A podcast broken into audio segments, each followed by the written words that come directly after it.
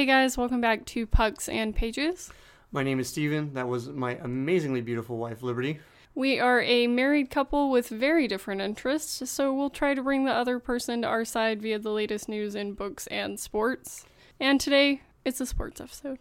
We're trying to claim victory today, ladies and gentlemen, and Never. we may gain some ground. Never.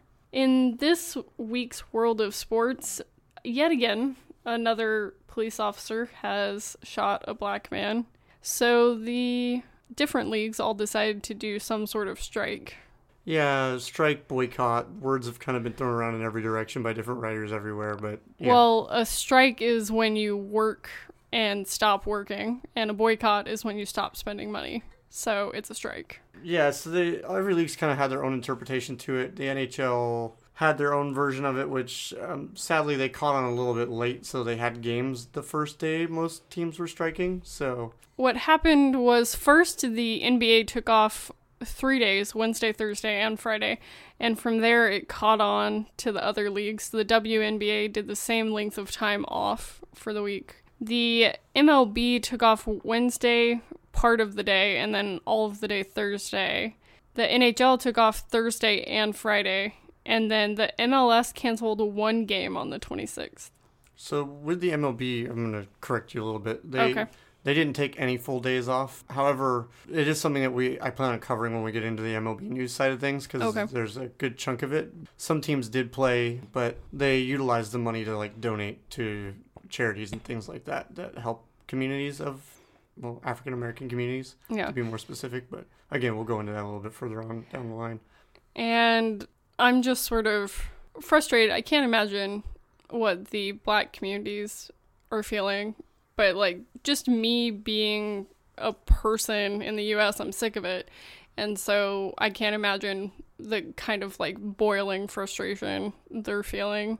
Right. And as the NBA is, I want to say it's the sports league that has the most African American players. Percentage wise, definitely. So I feel like they very quickly took the idea of a strike and ran with it. Right. And it's understandable. Like, they also, honestly, in the United States, have one of the largest platforms. Like, obviously, more attention is brought by NBA players than it would be from NHL players in the United States for obvious Right. reasons. So, it was very honorable of them to kind of be the leaders in that decision to do these things. Albeit, like, after the shooting happened, this was days later that they decided to go on strike. So, like, Right. they weren't immediate responses clearly and i've heard a lot of arguments that the guys in the bubbles are kind of like left out from certain things but like major news still clearly would make it to them obviously through like social media and things like that so that's a pretty poor excuse Just the fact that they did it at all is a good thing. So how long it takes them to respond is kind of a stupid thing to be arguing about, in my opinion. yeah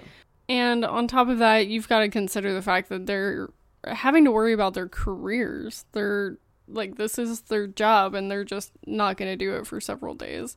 And they've had to discuss things with ownership and try to work things out in order to strike and then in order to return to play. So, yeah we definitely had some coming together in the nba related to that there were a lot of owners conveniently in the nba now are slowly becoming more and more retired players is a lot of the Okay. ownership teams for a lot of the organizations now. So you had players like Michael Jordan, uh, Larry Bird, who were both big. Like, yes, we we do need to change things the way the NBA handles these hot topics, and we completely agree with you. But at the same time, we also need to go back to playing basketball because Right. that is another realm of area where you guys can speak out about these things, and just not doing anything isn't bringing presence because you're not televising any games. So, you know, I can kind of see the weight on both ends of it. well, I could see how a strike would work, especially in the time of Corona when mm-hmm. you can't actually go to sports and you have to just watch what's being played televised. Because what else are people going to do with their time if they're actually following protocols to stay quarantined? Right. So, losing out on the ability to watch your favorite sport is kind of a big deal right now, more so than if Corona wasn't happening. Right, definitely. But let's move on to the individual leagues and discuss what's happening there. Where do you want to start? As always with the NHL, because it's the only sport I care about. Yeah. One day I feel like you're going to mix that in a little bit further just so that you can have like uh, an attention span through some of the other things beyond just like. I pay points. attention. I pay attention. So for the NHL, teams before their games on Saturday were holding moments of solidarity, and it seemed like they would have like a video or a statement that they made before the national anthems were played. And while I think that is good of them to do, it's kind of like what they did before all the playoffs started. It makes an impact in a moment, but you don't see anything coming out of it really. So I worry that that's going to be another one of those things that happens. Well, the the big move I think for the NHL was obviously the NHL is probably percentage wise with African American athletes one of the lowest, if not the Yes. lowest. Yeah. And so what you saw a lot of, at least in the NHL, was that it was mostly a lot of the white athletes that were standing up for their brothers in, in arms or like brothers in the fight of playing hockey of the African American people. So you saw a lot of them coming out and speaking out against what's going on in the United States right now. And a lot of them took the forefront in action as well alongside the African American players in the NHL to boycott or basically strike during those two days worth of games. They were also leading the charge with them, which I think is a a good thing like show wise for you know the rest of the communities in the United States to just see that look like we can work together on this and it not be a bad thing like Yeah. there's no reason to you know make it just the athletes of the African American race leading the charge like there should be everybody leading the charge in this Yeah. subject I would say that's one thing that the NHL did well in, in that instance. Like you saw a lot of team leadership basically going, "There's wrongs in the world right now, and this needs to be fixed." Like Brad Marchand put together uh, a long statement, which honestly, His PR team probably put that his together. PR team did not put that together. Stop it because you hate Brad Marchand doesn't mean that you should make that opinion. He doesn't have two brain cells to rub together, so I don't know how he could even play hockey, let alone come out with a ignore decent my statement. wife's bias for and hatred of Brad Marchand, but he you- licks players. I get it. Get over it. When it comes to the statement that he made, it was a very powerful statement. To It was a very good statement. A white athlete, like it was an amazing statement to have made. So, and it's not just him that came out with them. There were multiple athletes throughout the NHL that were dropping statements like that. Obviously, maybe not as long-winded as Brad Marchand's, Right. but at the same time, it really showed that the organization was coming together. So much so that like Matt Dumba, uh, Matt Dumba had basically came out and stated he was so glad to see his non-African American teammates coming out and stating that these wrongs need to be fixed now, not tomorrow, not next week, not next month, not next year. These things need to be discussed right now. Yeah. And I think that was a very powerful moment just seeing that the alliance that has been built within the NHL is only getting stronger through these instances and nobody's backing down. It's exciting to see those things. And on the, I guess, less political side of the NHL news, Chad Ruhwedel was signed for a one-year, $750,000 contract extension with the Penguins through 21-22 season. The 30-year-old defenseman could have become a UFA after next season, so we're glad to have picked him up. And our GM basically said he's always ready to go. He's always physically prepared, mentally prepared, and that's part of the reason they wanted to continue to have him on our roster. I can completely agree with that statement. Ruhwedel's been one of the harder working players for your organization over the last few years, for sure. Also, um, when it comes to signings this week, Robby Fabbri signed a two-year contract extension estimated at an annual average value of 2.95 million with the Detroit Red Wings. So he was good for one more year after this season, but they extended out another two years and are going to give him a little bit of a pay raise as well. I'm surprised anyone is getting a raise for that team right now, given how poorly they've played. But I guess even on bad teams, you have to have a shining star. And that's honestly, Robby Fabbri is, was one of the workhorses for them over those last seasons. So it definitely makes sense that he was given a little bit of a reward for that. I guess so. The one thing that I really didn't like reading about, besides all the political stuff coming out of the NHL, was that the Coyotes apparently violated the CBA by doing physical testing on 2020 draft eligible players before the combine. And I didn't know this was a thing until I read it because I don't know. Like, to me that doesn't pertain to the game. That pertains to how you achieve getting players. So for me, it's like, why would I need to know about all these like little rules? I guess it makes sense though. So the reason that the rule exists is truthfully and 100% existing only because it's to keep teams from having private practices where other teams don't have the visibility that they're having with these possible draft picks, which is against the NHL combine rules for that obvious reason. So that like You can't like get an eye on players you want to pick Well, early you, you're not you're not getting any advantage. So basically, like if you saw a guy that you're like, hmm, maybe he would be good, you bring him in and put him through a combine style test. It's basically keeping that um, behind closed doors and not allowing anybody else to see it. okay. The idea is that there's no advantage beyond what your normal scouting would be outside of the organization, seeing what everybody else could see, more or less. Yeah. So, like, you know, when guys like Kubalik are coming up and the Kings are sitting on him, even though he was a third round pick, and the Blackhawks are, they had a scout in Europe watching him play and realized, wow, that's stupid. Why are we not bringing this guy to the NHL? That it's the same style advantage. Like, the Kings had just as much of an advantage to have a guy there watching him play and being like, maybe we should call him up. So,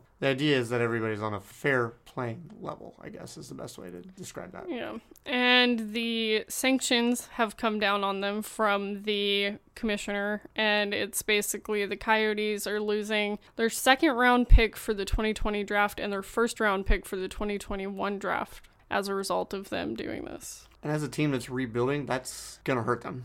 Well, and what I was reading is that technically it says that the commissioner can have them fined $250,000 per violation of this. Right. And I guess he decided not to do that. And I think part of the reason is, like you said, they've been rebuilding, but also they've had to do financial restructuring in the past eight years, I want to say. Yep. And they've had a lot of trouble with ownership and filling the stadium and all this other stuff. And it seemed like they had finally come out of that and they were finally moving on and not being like the redheaded step team.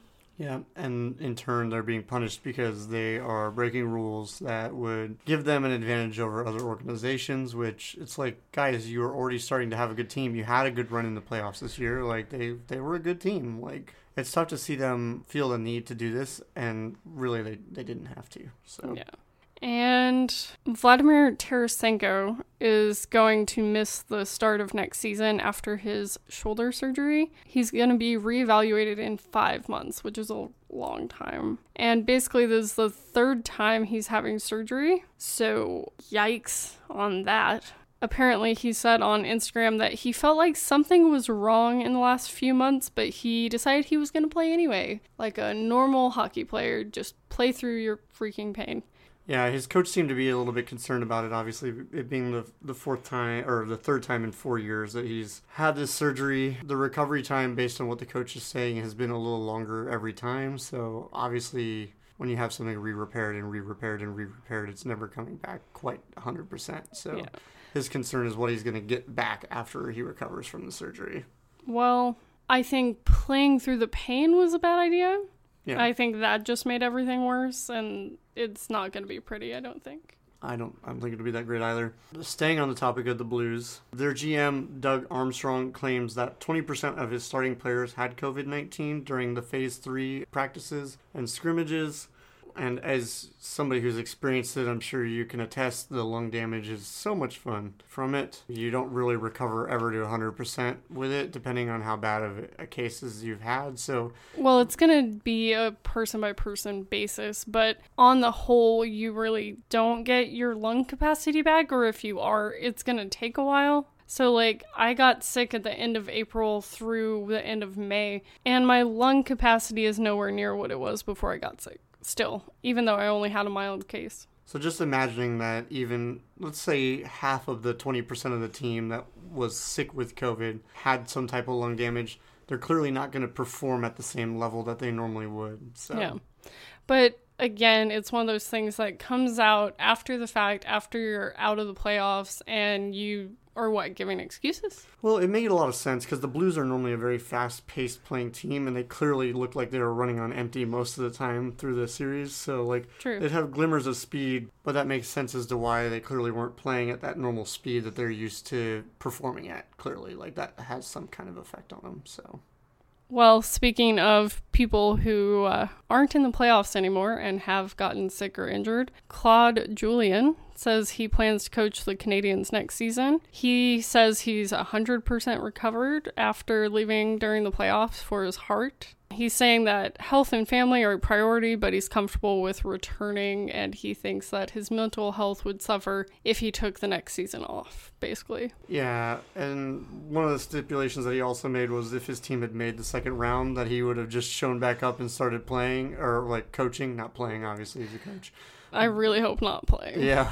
His heart probably would not have been ready to be playing, that's for sure. But it's it's good to hear that he's ready to come back. Obviously, I'm hoping it's not like the players' attitudes where they're just like, we're invincible and we're ready to come back. Well, I think him being a coach kind of gets rid of some of that arrogance. I don't know that it does. I feel like some coaches are very adamant about coming back like immediately because they feel like they're a key part of the, the team itself. So I don't know why they would feel that way, but sure. Um, and in the news of players heeding their injuries, Mike Green of the Edmonton Oilers announces his retirement after 15 seasons. Uh, he's been injury prone over the last couple of years, so it just kind of realized, or like it clicked for him, I guess, that it was time to retire after 15 seasons in the NHL. That's a decent career in the NHL. Not everyone gets to go 15 seasons, so that's not bad. Also, this week we had a pretty large trade. Six players, one pick involved between your team, the Penguins, Oh, yeah. and the Maple Leafs to bring back a player that your team drafted and traded away just a few years ago. Yeah. Kasperi Kapanen is coming back to the Penguins. The Leafs are going to be receiving the Penguins' 15th pick in this year's draft. Because my GM doesn't know how to keep draft picks, apparently. Uh, yeah. Uh, you're also giving up Evan Rodrigues and forward, also forward Filip Hallander. Mm-hmm. and defenseman David Warsofsky. Hopefully, I got all the names right. If not, I apologize. I know that I made a spelling in my notes on Rodrigues, so that's fun. Sounded correct to me.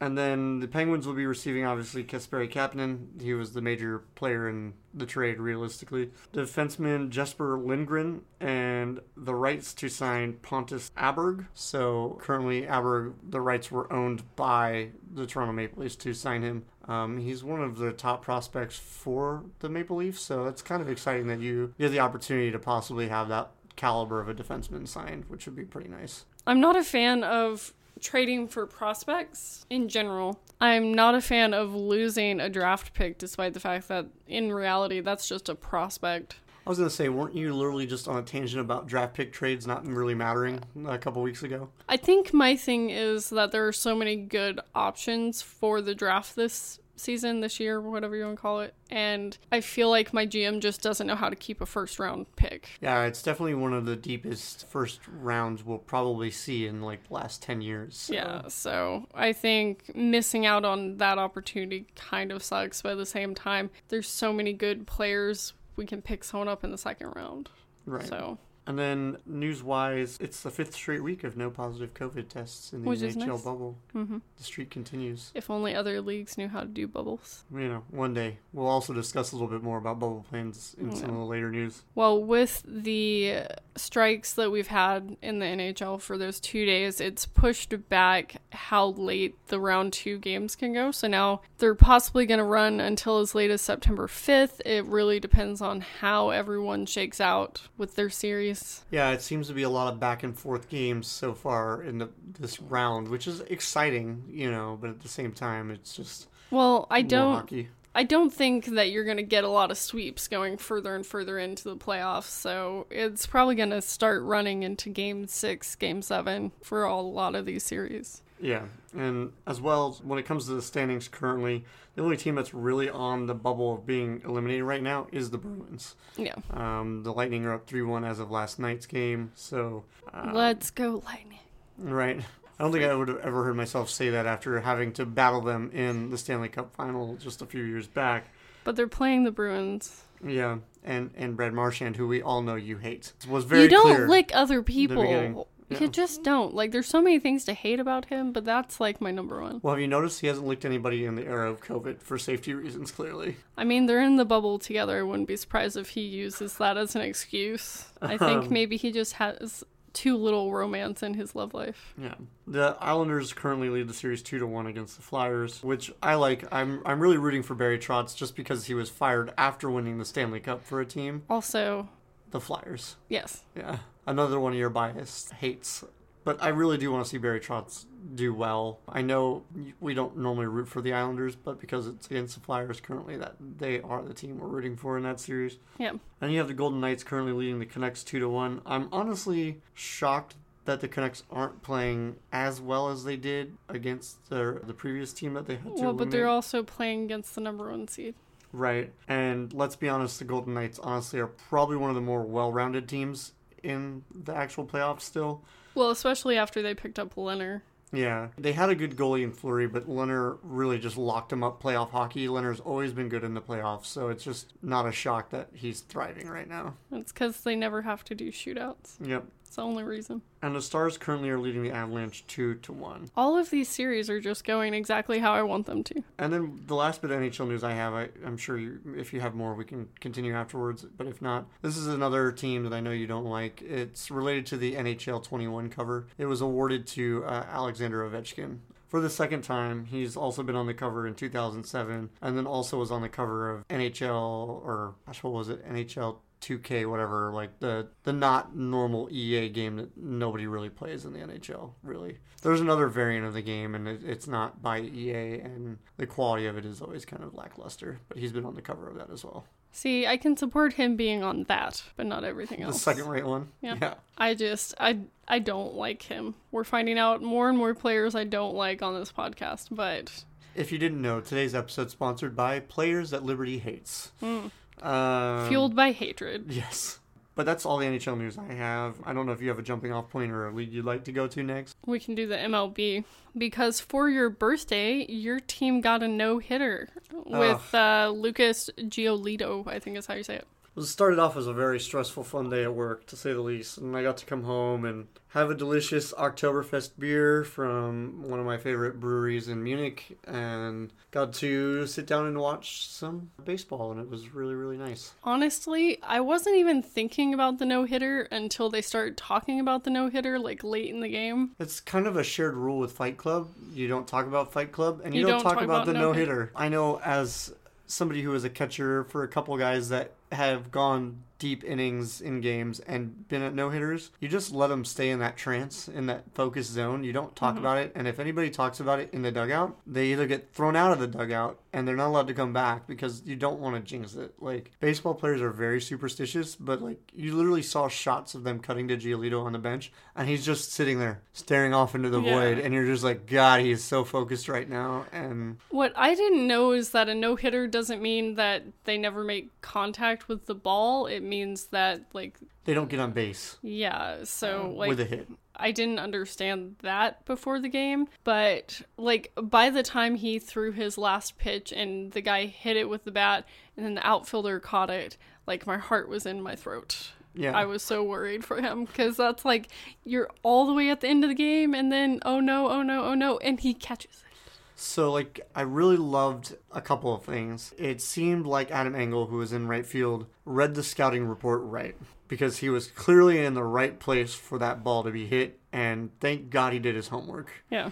because he was where he needed to be, and that was great. But, like, seeing how connected both Giolito and McCann were. The catcher behind the plate, it really just brought back a lot of memories from being a catcher and being in those situations with pitchers. Like, the goal is truthfully just to keep them focused and calm and just have them execute. And Giolito executed on every level that McCann requested, which Yeah. was great. I also thought it was really interesting that it seemed like more of a team effort once I realized that it doesn't mean that they never connect ball to bat and that it's more along the lines of like not getting them on base. So all the outfielders really had to be on top of their crap and like that was really fun to watch. Yeah, so they everybody has to be on their toes and be ready for anything. They definitely need to have all the scouting reports read correctly, be in the right places. Like there were a couple plays that made me nervous leading up to that. I think it was in the seventh inning. They had a, a shift for a batter who has a tendency to hit down the first base side between first and second, and Tim Anderson had to go all the way across second base from the first base side of second base to make a play and then throw it back the other direction and he beat it by like a half a step. And I like I can't even fathom Giolito mm-hmm. what's going through Giolito's mind. Like oh god oh god oh god that's hitting a spot that there's not somebody. Oh what a play. Oh my god that's so Yeah, yeah. fantastic. They had my back. So like he was in such a rhythm towards the end. But I think the most exciting part about it is it was his first no-hitter thrown. It was the first in the MLB this year for the entire season so far. On top of that, he had 13 strikeouts, which made it the team record most strikeouts for a no hitter. Mm-hmm. So, like, he was clearly in his zone, and it was. I was just so happy to see it happen for him this year because, like, this year was supposed to be his year. And when he started out, like, the opening day game and just got absolutely just walloped 10 runs in two innings, it didn't seem like it was going to be it. But then the shining star that is Lucas Giolito came out and was like, don't worry, folks Yeah. no hitter, great performances. And it's his second performance in one week's time where he had 13 strikeouts. So Wow. it's just like he's clearly getting back in the groove of things. But I could talk about that all day long. You really, really could. I I, a White Sox really, fan. really don't want you to. you didn't realize that you opened that can of worms, but I just meant like happy birthday to you because that must have been really fun for you. it, it was a great ending to the day, to say the least. I, I like you. My my heart was in my throat, and it just I was so happy when it got completed, and you when that hit happened. I literally, you literally saw my face like, well, there it goes, and then Yeah. Engel was like, boom, got you, and I was like, what? yeah. So I'm literally tearing up right now. Just FYI, like it means that much as a sports fan to see your team throw a no hitter. So. But anyways, back to the I- rest of the MLB news. I do not feel your emotions, but I see you feeling them, and I'm glad you're happy. I guess is what you're feeling right now. yeah. But in other MLB news, the Padres have acquired Trevor Rosenthal from the Kansas City Royals. From what I've read, they're saying that this guy is the best reliever on the market. So I don't know why Kansas City would do that. So Kansas City's in the situation where trading for younger players right now is a better thing for them because they are in dead last place in the Central. Well, that makes sense because they're getting outfield prospect Edward Olivares Correct. and a player that, from the article I read, wasn't named yet, but it will name him as soon as all the medicals and evals are done, I guess. Yeah, basically the stipulation for the trade was that Trevor Rosenthal had to pass a medical exam before he be allowed to name like what quality of second player they're gonna give up, Oh, more okay. or less. That makes more sense. I was like, I don't get it. But the Padres needed a closer because their closer had, I believe it was shoulder or elbow ending, like season ending surgery. So like he's going to be out for the remainder of the season. So they were, they're a competitive team right now. Them and the Dodgers in the West are pretty much the big dogs. And the Padres really needed somebody to solidify that back end of their bullpen. They didn't really have it. And it showed a couple times in recent games where they just didn't have the guy with the right stuff at the end of the game. And it was affecting almost wins because of it. So I think it's a smart trade by the Padres, and honestly, a smart trade for the Royals. They just need whatever help they can get in the future at this point. They're Yeah. They're clearly not going to be a relevant team for the next two or three years, so it's just time for them to rebuild. But by the time this podcast is out, I think trade deadline would have already ended. So we'll have more trades to talk about next week, I'm sure. Yeah, it's going to be the hot button topic. There's a lot of trades to talk about, but none of them were quite as major as this Padres trade. It was a lot of minor league guys being shifted around throughout the week so far. So Yeah. I do have a lot of injury things. okay, So the Boston Red Sox have placed right-hander Nathan Eovaldi on a 10-day IL with a right calf strain, which is another blow to their bullpen. I guess they've already had to put Chris Sale and Eduardo Rodriguez on IL, and this team has the worst record in the American League right now. correct. I don't know what the difference is between what they're calling the American League and whatever the other one's called. Nationally, That's that's what it's called. This year, not much of a difference. Normally, that there is only a DH available in the American League, and that's one of the big advantages. Pitchers don't have to bat. Um, Oh, okay. But this year, they came up with a universal DH, also also in the NHL or the NHL. Jesus, the National League. They will I want to see have a- batting in the NHL. Yeah, right. You already do sometimes, but just not with a bat, with a stick. But yeah. Um, Is a bat not a stick? Well, it's a piece of wood, so yeah, you're probably not that far off. So they're not the only ones right now having trouble with pitchers. Ryan Yarbrough, a left-handed pitcher, becomes the 11th Tampa Bay Rays pitcher since the start of summer camp to be sidelined with an injury, and now he is on a 10-day IL starting on Saturday. And despite all of this, somehow the Rays are, I guess, first place in the AL East. Yeah, it, it's kind of crazy to believe it that that is how it's all falling to be. Obviously, the AL East seems to be on quite the struggle bus with injuries because we have the Yankees also in the AL East, and mm-hmm. They've got all sorts of injuries. We discussed it last week. I think it's like ten players now on the IL that they have, and then they got LeMahieu back this week, and he's also injured again. I don't know if you have that in your notes, but I don't. I just had that he came off of the 10 day IL that he started on the 16th, I guess, and that was a thumb sprain. yep, he played one game and realized it wasn't quite ready. Oh, well, So- good for him. Yeah, so back on the IL he goes. I have a weird one from the Nationals. When I was reading it, I kind of laughed a little bit because it reminded me of a Corey Crawford injury hurting his leg as he was going down a flight of stairs. Someone fell down a flight of stairs. Yeah, so Nationals Seth Romero broke his hand in a freak staircase accident. As he was walking down the stairs, he slipped, lost his balance, and tried to break his fall by putting his hand out, which we all know is the wrong thing to do. Tuck and roll, tuck and roll. Tuck and roll. But broke his hand, and he will be out for, I believe they said like five to six weeks is what they're estimating right now. It was his non throwing hand, so like just, you know, wear a glove, maybe not, like, or just have a cast. I guess you could put the ball behind the cast. No, no. just stay on the injured list or whatever. Don't even try. Right. And the last thing that I have for the MLB, I don't know if you have anything else. Got way more. Okay, well, this is my last thing. The Dodgers have called up prospect Gavin Lux, and he was the second highest rated prospect by ESPN in March. The team said they wanted him to work on his hitting form before they called him up, so he's been spending his time Down working on leagues. hitting. Yeah, he he's an exciting player. I think in the next year or two he'll really grow into what everybody believes he will be. But as it is with any prospect coming into the major leagues, there's quite a shift from minor league to major league quality. You've players. got a learning curve there. Yeah, so like some players jump right into it. I don't know that he's really that player, but I think within a year he'll he'll get his feet under him and he'll be a really solid player for the Dodgers. Which is shocking that the Dodgers as an organization who are so stacked with talent right now have the ability to have the number two prospect rating, you know, sitting in their farm system ready to go. Like it's like kudos to them, you know. Yeah.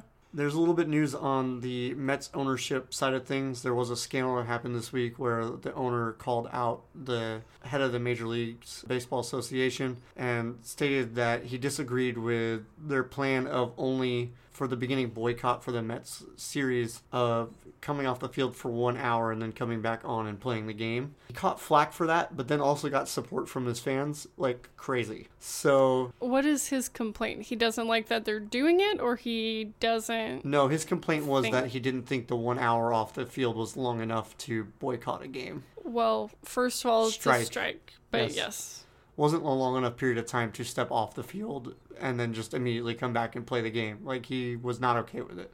Okay. So he spoke out against the owner, or basically the MLB, and he was fined for it, and he made an apology to the MLB. And I'm like, I'm sorry, I couldn't. I'd be like, listen, if you want to double the fine, I'll pay it because I know you're in the wrong. The fans were supporting him and were over the moon with his decision to support the players on that subject line yeah. But also in the news of Mets ownership, the group with Alex Rodriguez and his giant conglomerate of like 10 or 12 people that were trying to buy the Mets Oh yeah. have been eliminated. Currently, the conversation is going to happen between Steve Cohen and his hedge fund that is going to be purchasing the Mets. It's a matter of figuring out the final details. It should probably be wrapped up this upcoming week, is what we're hearing. So, by the end of the week, the Mets might have a new owner, so maybe the old owner won't take as much flack anymore from Maybe. the MLB.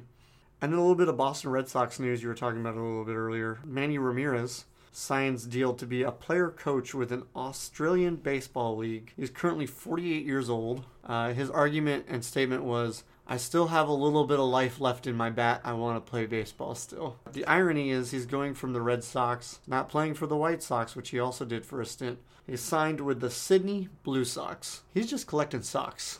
I've Sounds very patriotic, red, white, and blue socks. Yep, wrapping them all up. And then in the world of COVID news for the MLB, the first week of no positive COVID tests for the MLB. They all stopped making out with each other. It it hurt my brain to think that that was ever going to be a possibility. But like, great job, guys! You did if, it. If they want this season to continue, they need to keep up that streak. And speaking of COVID related things, the MLB, the MLB came out this week stating that they are highly contemplating, the exact words they're using, to have a playoff bubble in two locations. So neither of them being on the East Coast, which I thought was a little weird because there's a lot of teams in the East, and the West teams are definitely more like spread out from one another. But they are deciding between two locations currently for it Southern California and here in Texas. Why um, you would come here to Texas when we're still a hot spot, I don't understand. We have a lot of hotels hotels that would be able to aid and do those types of things and just basically shut down. So they'd have the ability to do those things. Obviously, the bubble technology, like the way that it really works, is the daily testing the capability of having somewhere where the players can be quarantined away from society and you'd have that ability having gone to a couple trainings in houston i honestly think that would be the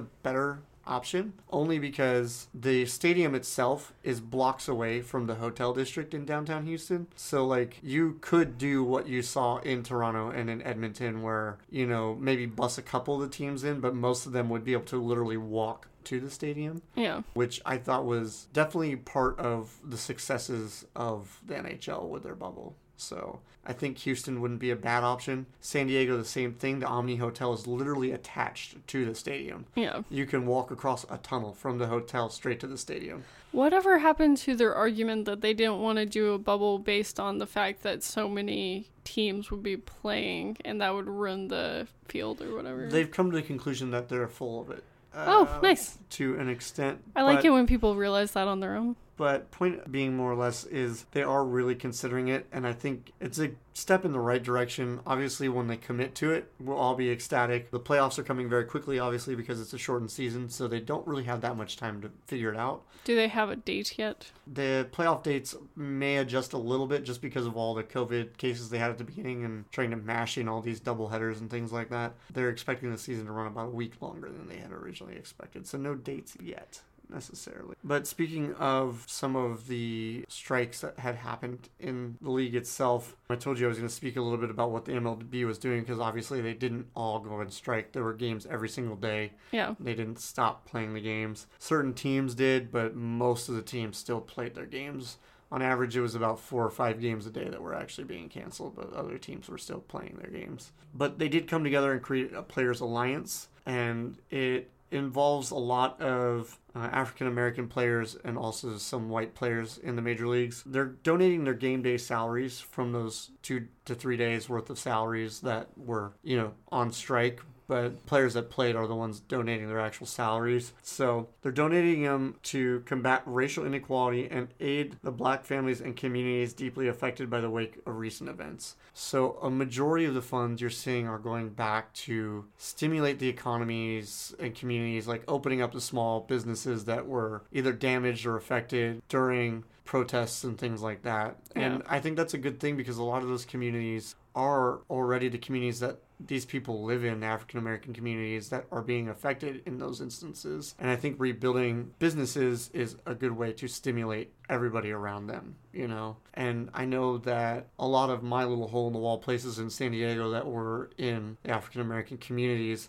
if that had affected something like that, it would have crippled that neighborhood. Yeah. And so like I think the idea that the Major League Baseball alliance that has come together donating those funds to help those areas is crucial. You know, if we go back to even the St. Louis shootings a couple years back, it it's the same thing where those communities, like the people that came in from outside communities that burned things that shouldn't have burned things, really hurt the actual community itself. And so, like, seeing the organizations kind of pair up with them and try to help rebuild, I think is a really, really important thing. But also putting money towards combating racial inequalities in those communities is also a huge, huge investment. So, Yeah. so to the players that did do that, there's a little over 100 current players and former players that are partnering with this alliance.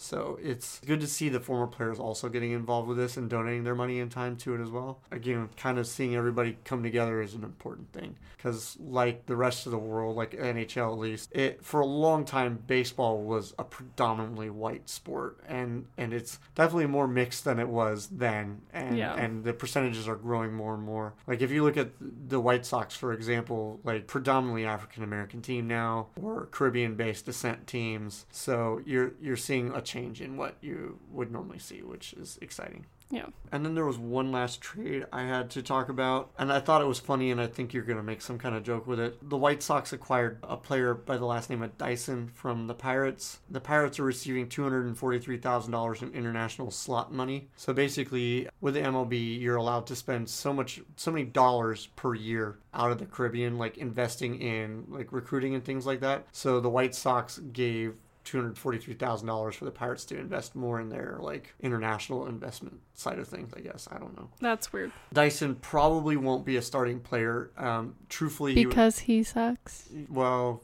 I'm not going to go out there and say that because I am excited for the addition. He is definitely going to be one of those guys in the late innings that'll be like a pinch runner. He is one of the fastest players in the major leagues, so it's exciting to add that kind of speed for those late game situations where having a runner in scoring position that is fast and a single hit to the outfield could be what wins you the game. It's a bummer for him because he was a starting player for the Pirates, but the Pirates weren't really going to be doing too much this year. They're kind of a hit and miss team. Like they're playing okay, but they're not going to be in the playoffs by any means. So um, it was clearly a move to try to solidify the Pirates stuff. And then, honestly, the last piece of news I have, we spoke a little bit about it last week. Albert Pujols, he had tied for second place in the RBI list. This week, he surpasses and moves into second place. So solely, he's completely by himself now in second place. The only person ahead of him is Hank Aaron, and arguably Babe Ruth, because halfway through Babe Ruth's career, that's when they started tracking RBIs. Oh, okay. So, like a lot of people have gone back and actually like watched old videos of games and seen how many times he hit runners in. Realistically, it should be Albert Pujols, Babe Ruth, Hank Aaron, but they don't count him in like a lot of his RBIs. So he's down in actually fifth, I think, is where uh, Babe Ruth is. But like most baseball fans have it right now, three, two, one. So like, Yeah. kudos to Pujols moving into the official second place, but really third place spot with RBIs. But that's all the news I have for the MLB. So Well, in the NBA, we are currently fighting to get into the next round of the playoffs. So far, there are, what is it, five teams that are set, and there's three more still working on their series. correct. The Milwaukee Bucks defeated Orlando Magic in five games. Yep. The Toronto Raptors swept the Brooklyn Nets. Boston Celtics swept the Philadelphia 76ers. Which you like just because you hate Philadelphia. Yep. Miami Heat swept Indiana Pacers. The Lakers beat out the what's Portland again? Trailblazers. That's the one in Game Five. Yeah, it's it's sad to see that that series wasn't as exciting as it was because if you remember correctly, that was my prediction for being the most exciting series out of them all. I mean, some of these people got swept in four, so like it went to five. Yeah, but the Trailblazers were injury prone. They lost two of their main starters of their five guys, so you had a lot of people filling in from the bench, and they just weren't.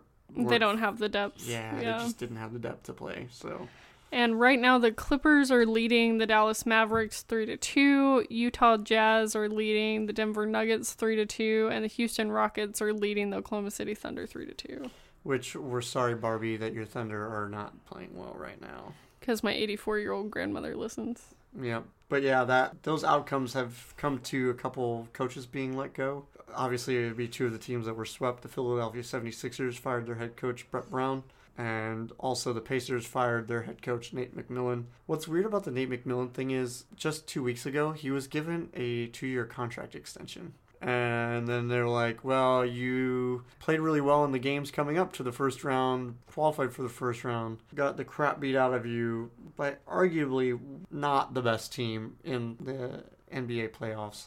So, like, don't get me wrong, the Heat are a good team, but by no means were they expected to sweep the Pacers, who have had one of their best career seasons. So this is just proof that you can't trust everything you sign. Yeah. So he signed that contract. The 76ers are going to be required to pay it out, obviously, because it wasn't really a valid termination per se. Like the contract protects him for so much dollars. So he's still going to Sports are paid. weird. Yeah. So he's going to get paid for a period of time as long as he doesn't sign with another organization. So that's like uh, what's his face? Mike Babcock. Yeah, like Mhm, like him. All right. Um, Still stupid. Right. And then kind of going over the injury side of things with why the Mavericks aren't playing so great. Their big man, Kristaps Porzingis, is going to be out for the remainder of the first round. He had a lateral meniscus tear of his right knee. As an NBA player that requires a knee to jump, um, that's not a good thing. You also need a knee for other things, but yes. Yeah, but he is still trying to say that he's going to come back in the middle of the second round if the Mavericks somehow make it through the first round. You need to have surgery if you have a meniscus tear. Like what the f- I almost said something I shouldn't. Yeah, we had to go in there and made some like cute noise over like a voiceover type thing to cover it up. Yeah. Well, we had yet another ejection happen. The Houston Rockets forward PJ Tucker and the Oklahoma City Thunder guard Dennis Schroeder were ejected in the third quarter of game five. It started with a hit below the belt and ended in a headbutt, as far as what I've seen, and so they were ejected from the game. It was an interesting moment. They definitely ran into each other clearly, and the Rockets player came up right behind the Oklahoma City Thunder player and just put his head like right in his personal space. I again, it was kind of a bad camera angle. You can't really tell if he made contact with him. If he did, it was very gentle. It wasn't like a Zidane angry head to the chest headbutt. It was more of along the lines like just leaning in and just tapping him. But at the same time, I wouldn't want somebody in my personal space if I was a competitive athlete like that either. So like, I kind of understand the From what I've seen, it's a proper headbutt Yeah. that he did, so I don't know. I didn't Um, actually see a full video of it, so. But yeah, it, it seems to continue the headbutting in the NBA. I'm not really sure why that's becoming a thing, but I thought you were supposed to protect your head in a fight. usually speaking. Obviously, the NBA went on strike. They led that strike. We discussed it a little bit earlier. And part of their plans was to partner with the NBA employees, which also went on strike to support the players this week. And the NBA employees basically were doing it to support the players as well. They reached out to their elected officials to demand changes. So they were calling, emailing, tweeting, doing all sorts of things to support the actual players and, and their stuff, which I think was pretty honorable. You saw the referees partake in the NBA's walkout, the player Mhm. walkout, which was really moving. So it seems as a whole, the whole NBA is like, screw you guys, why are you mistreating us? Which Yeah. is great. Well, also, the Celtics' Jaylen Brown said he was skeptical of the NBA owners, saying that they're going to back up pledges of support in the push for social justice. He basically, the quote from him, it says, I think promises are made year after year. We've heard a lot of these terms and words before, which, solid point. Yeah. And he's actually been one of the NBA's most outspoken players in the fight for social justice. Always has been, always will be. Yeah, and he went to Atlanta to lead a protest while the season was suspended, so like actions speak louder than words, I guess. Yeah. During the strike, the NBA did form a social justice coalition. This was part of the stipulations to come back to playing. Yeah. It was one of the requirements. The coalition is made up of players, ownership, and sponsors. So basically, everybody's opinions. They wanted it to be a communal pool of thought, basically, going Yeah. on with everything. The coalition's plan on focusing will be increasing access to voting, promoting civic engagement, and advocating for police and criminal justice reform.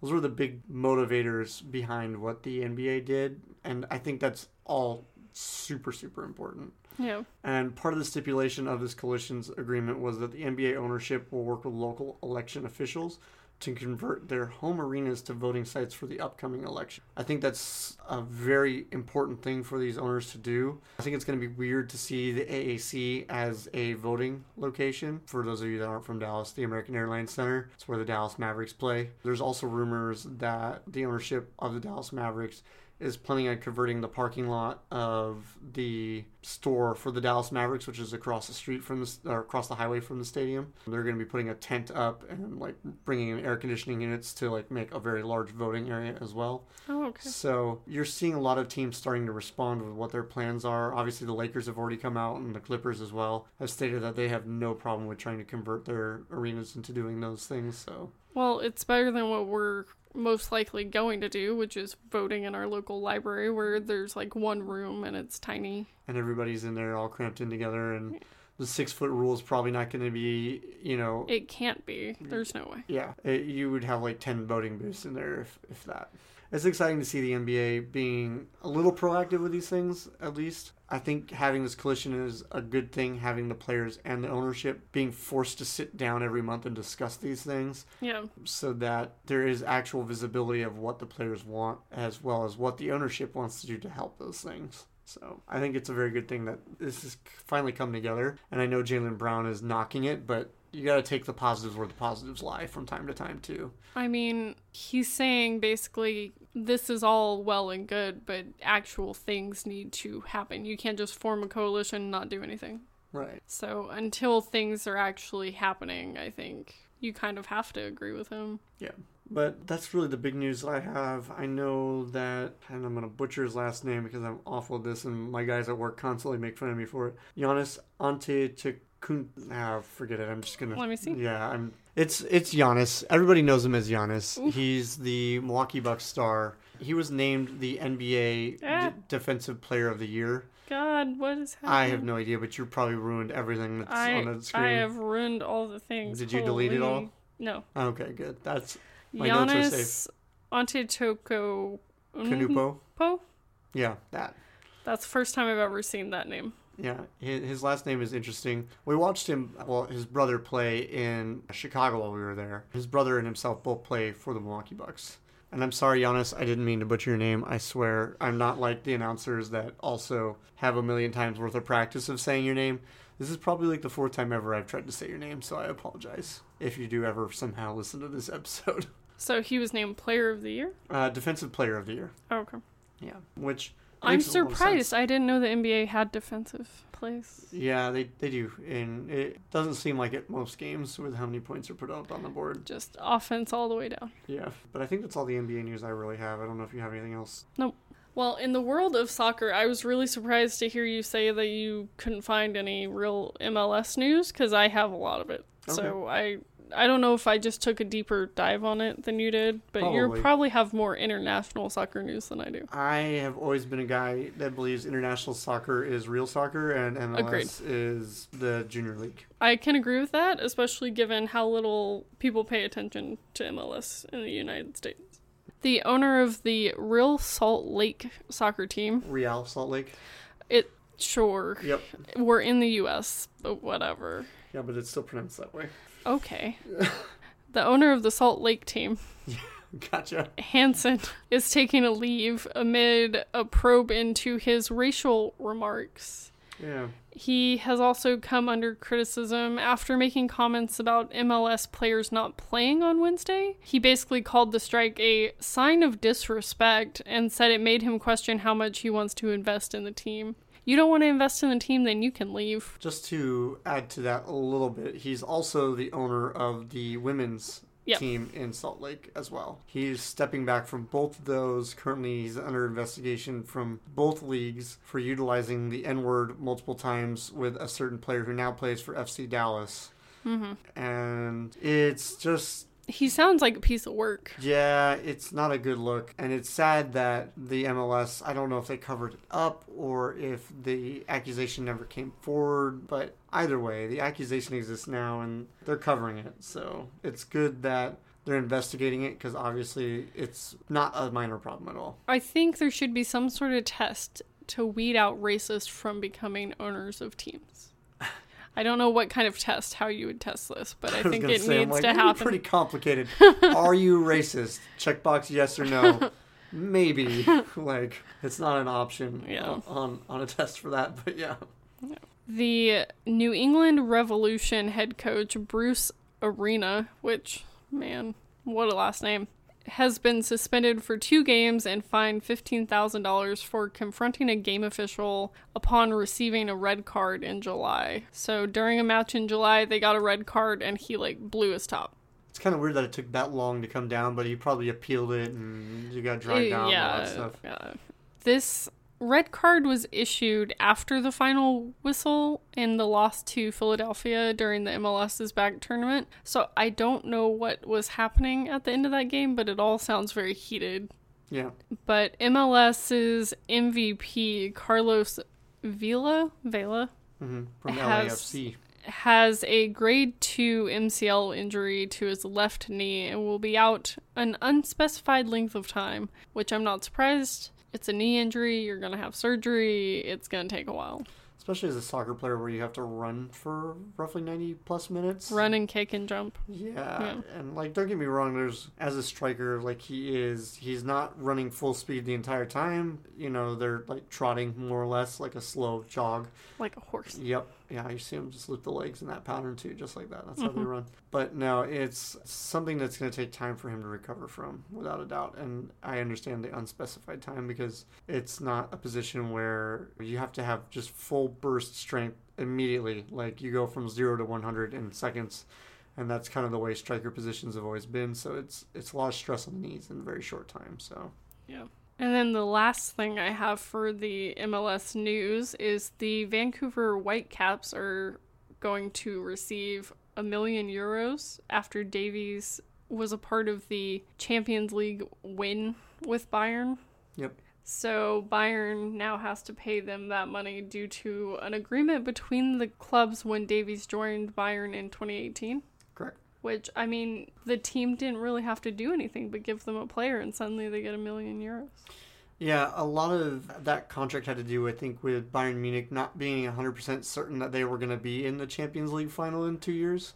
It was a stipulation, I believe, for the first three years, though, so they beat them to the chase, I guess. They don't have to worry about paying next year. You know, it's paid forward for the second year, so What if they won it next year? there would be no more payment. It's just the one time. Oh, that's too bad. Yeah, no extra million Every euros. year they earn a million. Could you imagine if they won it all three years in a row and this was like million, million, million? They would have been like, we're the richest team in the MLS, three million extra dollars.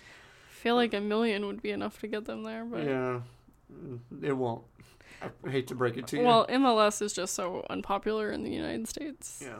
But do you have any more MLS news Nope. than that? Cool. We'll feed off that little piggyback here. Going into the UEFA Champions League, also during my birthday week, Sunday after we recorded, Bayern Munich won the European Championship by defeating PSG 1 to 0. The irony of it the most is that Kingsley Coman, who's the one that scored the goal, was hardly getting playing time at PSG and was one of the reasons he was transferred to Bayern Munich. How long ago was the Uh, transfer? It was a couple years back. I would Oh, say okay. probably like three or four years ago. It would have been worse if it would have been like a year ago. Right. It's like, yeah, he's he's not good enough, and send him away, and then he scores the game-winning goal. he did score in the 59th minute, and you and I were both watching that game. Beautiful goal. Yeah. Kind of like the moment later in the week with the no-hitter. I lost my mind. Yeah, you had quite the sports week for your birthday week. Yeah, it was a good week to say the least. The crazy thing about that game is though that it was the second in record yellow cards given in a final of the Champions League. My frustration was watching the game because we were watching it in Spanish. So all these yellow cards were happening, and I'd try to watch and see what caused it, and I wouldn't see anything worth a yellow card. So I needed an announcer to, To like tell you what actually tell me if it's BS that all these yellow cards are happening, or tell me if there's something I missed because I'm not a big soccer person. Like Yeah. I sometimes watch soccer, so I don't know. And for those of you that aren't in the United States and actually got to watch the game broadcasted on normal television, Tell me, I don't know. um, we did not get that opportunity here in the United States because CBS, who I'm trying not to slander them, CBS as a whole, they had a right to airing the games for this. but they chose not to on normal television. You on- had to like pay to watch. only through their subscription service, CBS All Access. Yeah. So for the last few games of the Champions League, I have been watching it in Spanish. The difference between you and I, I do have the ability to pick up some words in Spanish, having lived in Southern California my whole life. But you, on the other hand, like it was probably a real struggle. Well, I would have done better if I was watching it in French or even possibly German because I've studied those languages. I have not studied any Spanish. Right. But yeah, nine yellow cards given out, five in the first half, four in the second half. So it just was bizarre watching how many yellow cards were given out. And the fact that no red cards were given for a second yellow card, like, that was my shocker, to be completely honest. You thought more players were going to be doubled up on? Well, yeah, there's nine of them given out. Like, usually by that point, there is a red card. I really wish that another yellow card had been given because I don't like that there were nine. Yeah.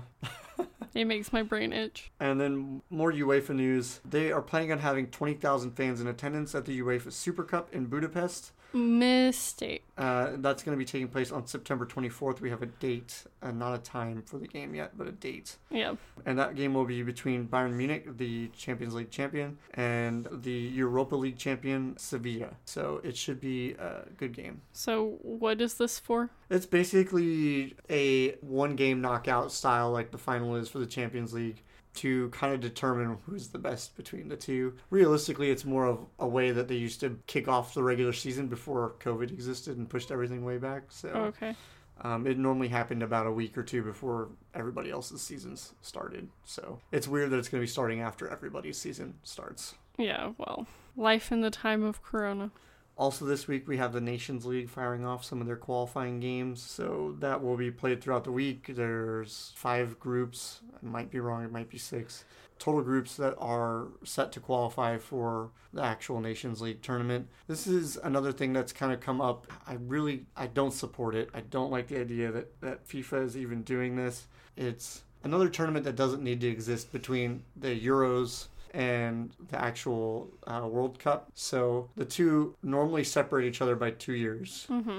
kind of like the Olympics, winter and summer. You know, in that instance, and they're played each of them every four years. So you'd see the Euros come around every four years and the World Cup come around every four years. And they felt that it was a good idea to slam another tournament in the off years in the middle. And it's like normally you have qualifiers for those major tournaments during that time. Why are you trying to cram another tournament in between it all? That's weird. In the soccer world, there's a lot of fans that are like, "Yay, more soccer!" But most fans are like, "That's too much for those players. Like you're stretching them far too thin. They're never getting time away from the sports." Yeah. And what you're seeing a lot of in the Nations League is a lot of the younger players are getting the opportunity to represent the national squads, which I think is a good thing. But at the same time, they have tournaments for that for both Euros and for the World Cup. They have U21 and U18 tournaments. Yeah. So it's like, why why are you doing that? There's no reason for you to do what you're doing. Those will be happening this week. The German national side has come out and stated that they will not include anybody from the Bayern Munich squad just to give them the opportunity to rest before the regular season for the Bundesliga begins. So That's good. you'll see a lot of youngsters getting opportunities to play for the national team that don't normally. So Well, and people from teams that aren't Bayern. Right. And then the last bit of news I have comes out of the NFL. We kind of glossed right over them to the MLS, which is kind of weird because the NFL is a little bigger here in the United States than Not to me. the. MLS is. This week, Tony Dungy joined the Hall of Fame selection committee. He was the first African American head coach to win the Super Bowl. He and Lovie Smith were both there at the same time. So it was going to be the first time, no matter what, that an African American coach was going to win the Super Bowl. It was just a Yep. matter of who it was going to be. As a Bears fan, I'm sad that it was Tony Dungy. I would have loved to see Lovie Smith actually win something because that might have made Lovie Smith's career last just a hair longer in Yeah. Chicago than it did. And then Chiefs Mike Pennel has been suspended two games for use of a banned substance. They did a very good job of covering up what it is. Could have been steroids, could have been drugs. The NFL has always been really strong on both those things, so who knows what it's going to be. But the first two games of the season, he will not get to play. He appealed and lost, so two games is Only two games? Correct. That leads me to believe that it's not steroids. No, it's probably drug related Yeah. in some way, shape, or form. Because if it's steroids, I think it would last like a whole season. Yeah. A big signing this week as well for Cardinals. Uh, the Arizona Cardinals signed Budda Baker to a four-year, $59 million contract. Guaranteed, I was, believe, was around $20 million range. So he's going to get a pretty big payday right up front. So. And then, like the rest of the sporting world, the NFL had no positive tests this past week of COVID 19. What a miracle. We'll wrap it up on that great news, unless you have some NFL news. I do not, because they're not playing yet. So what news would I have?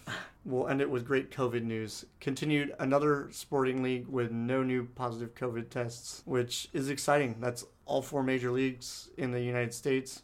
No positive COVID tests. MLS can't say that because they haven't been in Chicago. I know that much at least. So Yeah. it's awesome. Awesome news. Yeah. But I don't know how long it's gonna last. hopefully longer than one week, so we can say two weeks. Because that would be really nice. But we really appreciate you guys giving us the time to listen to the episode. Make sure you check out all of our social media. That will be linked in the show notes. And we'll catch you later this week on Harry Potter and book related news. Thank you so much, guys. See you then. Bye.